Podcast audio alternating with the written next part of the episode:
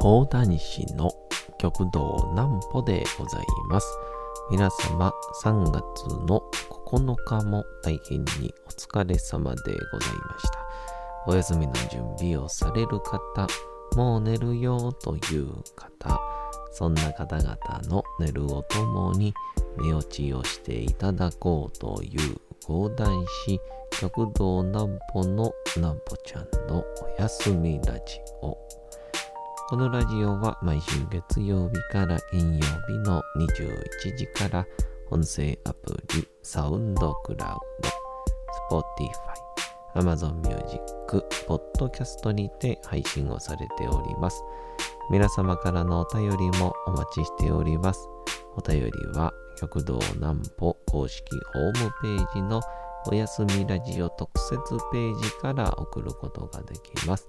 内容は何でも結構です。ねえねえ聞いてよなんぽちゃんから始まる皆様の日々の出来事や思っていることなどを送ってください。ご希望の方にはなんぽちゃんグッズプレゼントいたしますので、住所、お名前お忘れなくと、えー、いうことなんですけど、あのー、今日が一応前日に、えー、撮ることになってまして、まあ、撮ったっていうのが正しいんですけども、えー、今回また、えー、ちょっと東京の方で、えー、お仕事というか、なんか、まあ、全部は言えないんですけども、ちょっとこう、タレントさん的な人たちに、えー、講談をちょっと教えるみたいな感じになりまして、えー、東京へ行きますが、まあ、ちょっと緊張してる感じなんですかね。なんぽちゃんの明日は何の日？さて、明日が3月の10日でございます。さあ、3月ももういよいよ3分の1が終わりますね。何の日でございましょうか。砂糖の日。3と10で砂糖の語呂合わせにちなんで、砂糖関連団体からなるお砂糖新誠の新ですね。時代推進協議会が3月10日に記念日を制定しております。脳が必要とするエネルギー源の一つにブドウ糖があり、砂糖はブドウ糖がとて取れる最も優れた供給源とされております。またブドウ糖には気持ちを落ち着かせる効果も期待ができ、適度に摂ることで健康面にもいい影響を与えることが理学的にも証明されております。ちなみに砂糖は紀元前500年頃にはすでに発明されていたとされるなど古くから人の生活に密接した調味料となっております。加えて品質の変化がほとんどなくカビや細菌などの微生物が繁殖するのに必要とされる水分を含んでいないことから長期保存にも適している調味料でもあります。そのため日本国内で販売されている砂糖のほとんどには賞味期限の記載がない理由の一つとなっております。確かあのー、蜂蜜でしたかね。蜂蜜も確かになんか細菌とかが住み着けなくて、あのー、あれですよね、えー、賞味期限が書いてないんですよね、確か。なんかありましたよね。だから、あのー、もし、こう、災害の時とか、ただ栄養を、えー、取り続けないといけない。っていう時に、あの、災害とかが起こったら、えー、必ず、えー、蜂蜜とかを、えー、持っておきましょうっていうなんかの番組で見ましたね。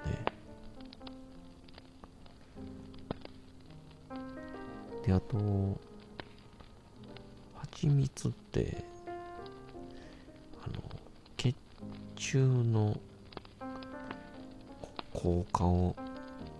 めちゃくちゃ防ぐ力があってあの蜂蜜を生産してる地域のあのあの皆さん？皆さんってなんかすごいアバウトに言いましたけど。必ずコーヒーを飲むときに蜂蜜で甘さを取るらしいんですけど。その地域の方々の、えーえー、血なんだっけね血管年齢が確かみんな平均年齢すげえ高いのに、えー、50代とか40代っていう奇跡的な数値を出してるっていうあれ見てから僕も今コーヒーとかに蜂蜜入れて飲んでるんですよね。えー、なんか今の一瞬だけの話聞いたら、アホみたいですけどね。そんなこんなで。なんかこう、ちょっと事務所とかは言えないんですけど、こう講談を、まあ、ちょっとまた教えるっていうことになってで今これ、えー、9日の夜に配信をされててでその仕事があるのが10日なんですよ。でえー、今収録してるのが8日の段階なんですけど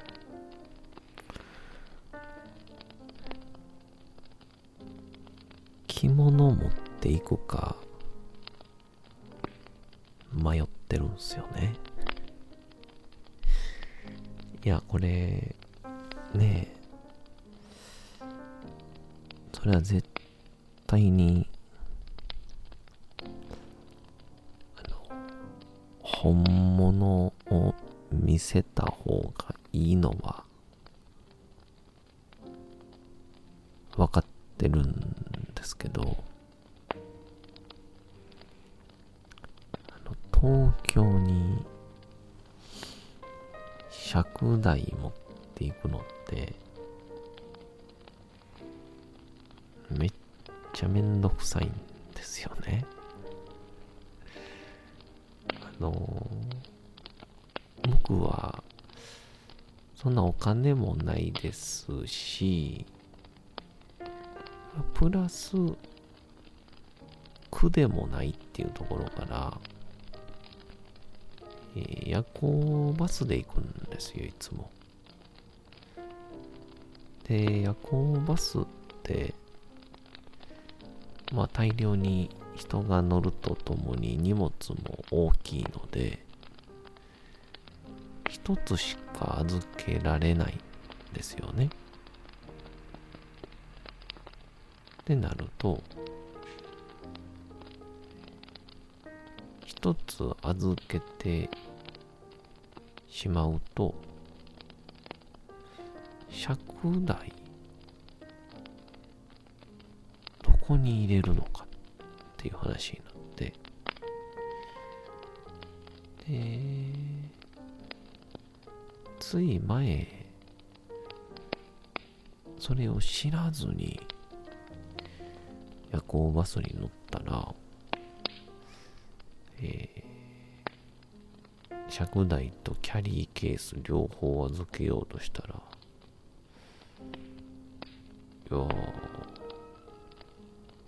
一個までやで、って言われてしもって、で、あの僕はいつも、あの、すいません。ごめんなさいね。一個一個までなんですよ。って言われたら、ああ、すいません。こちらこそってなるんですけど、ぱなから、こう、ガツンってくる人には、いや、こっちまだそんな悪いことしてないと思うねんけどなっていう思いを含めて、じゃあどうすればいいですかって聞くようにしてるんですよ。で、まあ、例えば、まあ、あの、諦めてくれとか、まあ、膝の上でも置いたらって言われたら、わかりましたっていうようにしてるんですけど、どうしたらいいですかって聞くことによって、えーお金を払ってサービスを買おうとしている側と、お金をもらってサービスを提供しようとしている側の、まあ、いい意味での上下関係。僕はこれに関してわからない立場の人間なんで、やり方を教えてください。っていう風に、これ多分今聞いてる人は、とうとう極道南方、化けの皮剥がれたなって思ってるかもしれないですけど、その、いつもね、大体のことは、ヘラヘラして過ごしましょうねって言ってるやつが、急に、あの、その、サービスを買うみたいな話してるんで。いや、これはですね、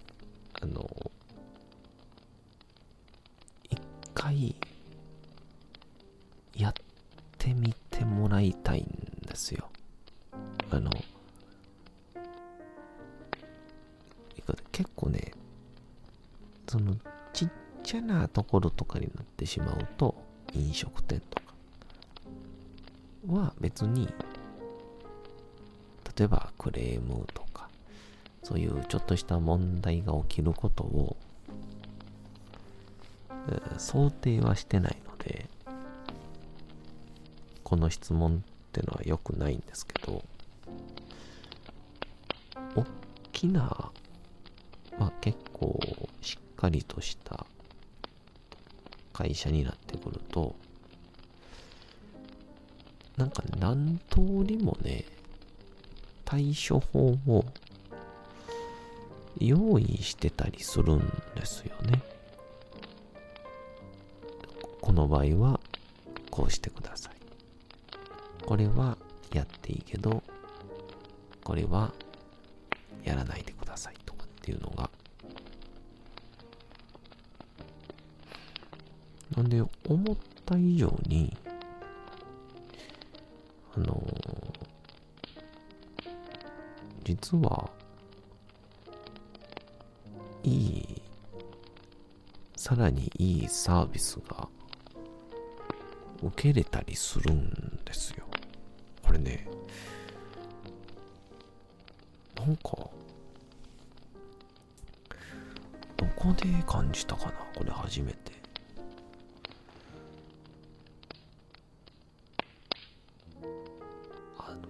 れっすね。あの、インターネットとかの、あの、契約から解約とか、不具合とか、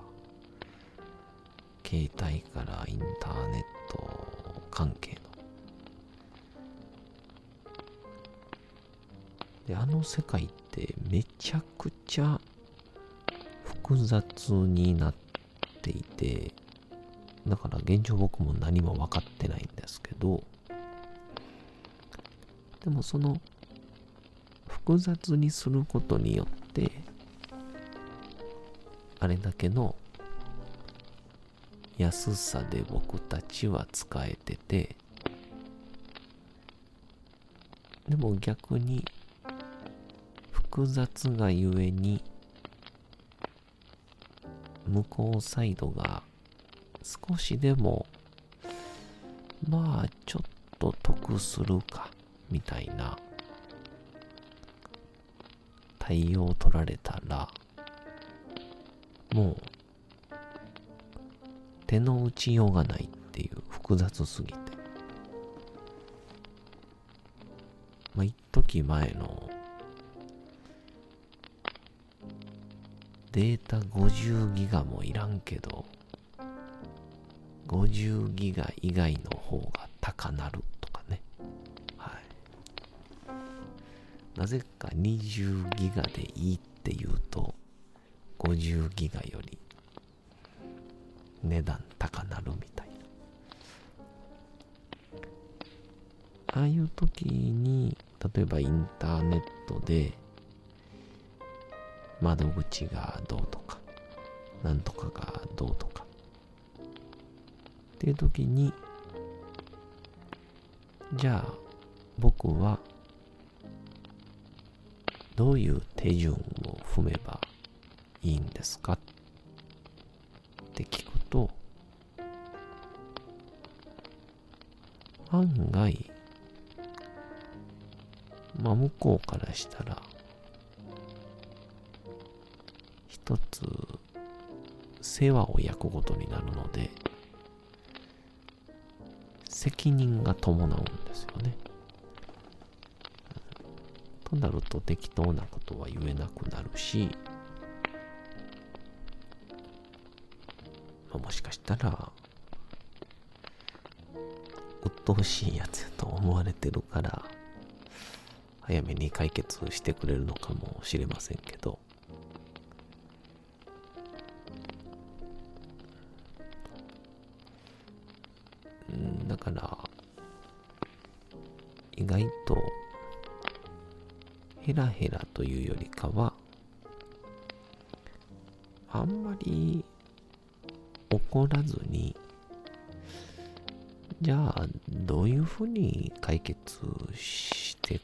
でしょうか？って素直に聞けば意外とスムーズに収まることはこのネット以外にもあったりしますので、えー夜行バスから学んだアホになる徳でした。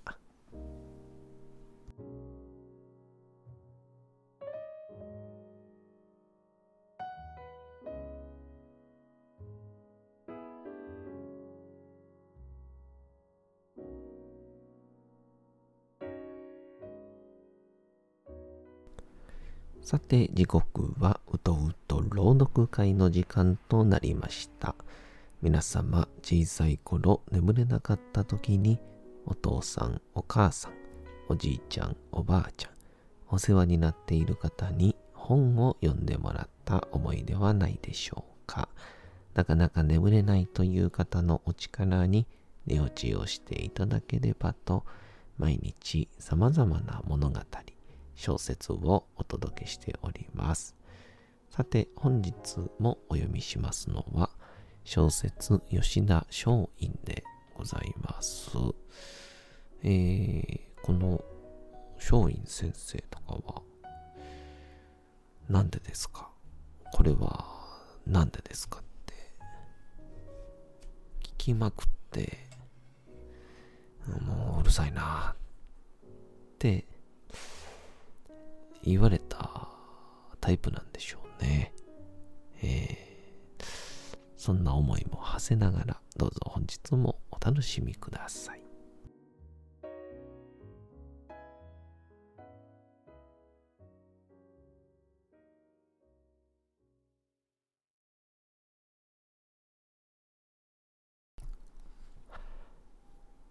小説吉田松陰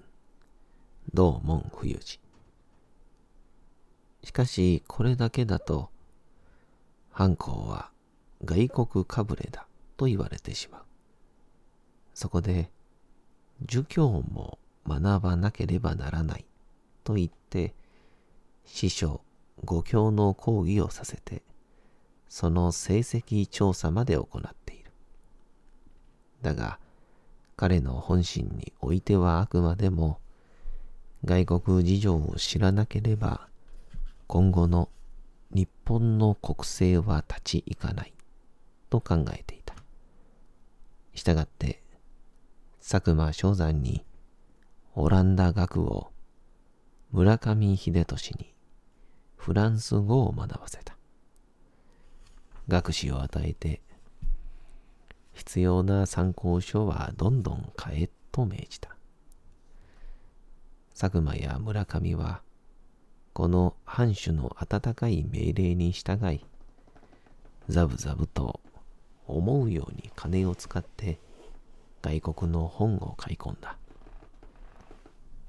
真田幸面は、とにかく文武奨励費と称して、藩士とその指定の教育に力を尽くした。だが松代藩、真田家も決して豊かな大名家ではない。たちまち金に窮した。そこで、こんな金の使い方をしていると、松代藩は、たちまち財政窮乏に陥る。として、にわかに財政改革が必要だ。この際、上費は一切抑えるべきだと言って、特に行面の文武奨励費を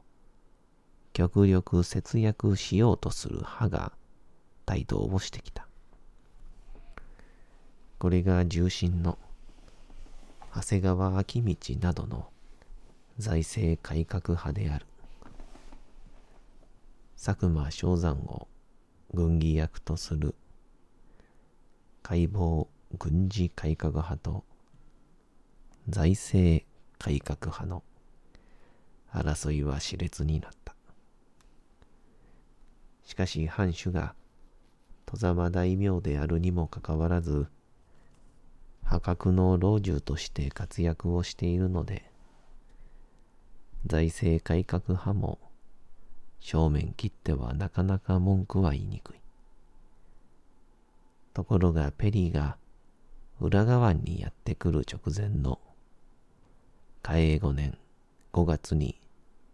雪面は老中を辞任し、そして翌6月に死んでしまった。いよいよ我々の出番だと言って、財政改革派が正面に躍り出てくる。標的は言うまでもなく、佐久間正山一派である。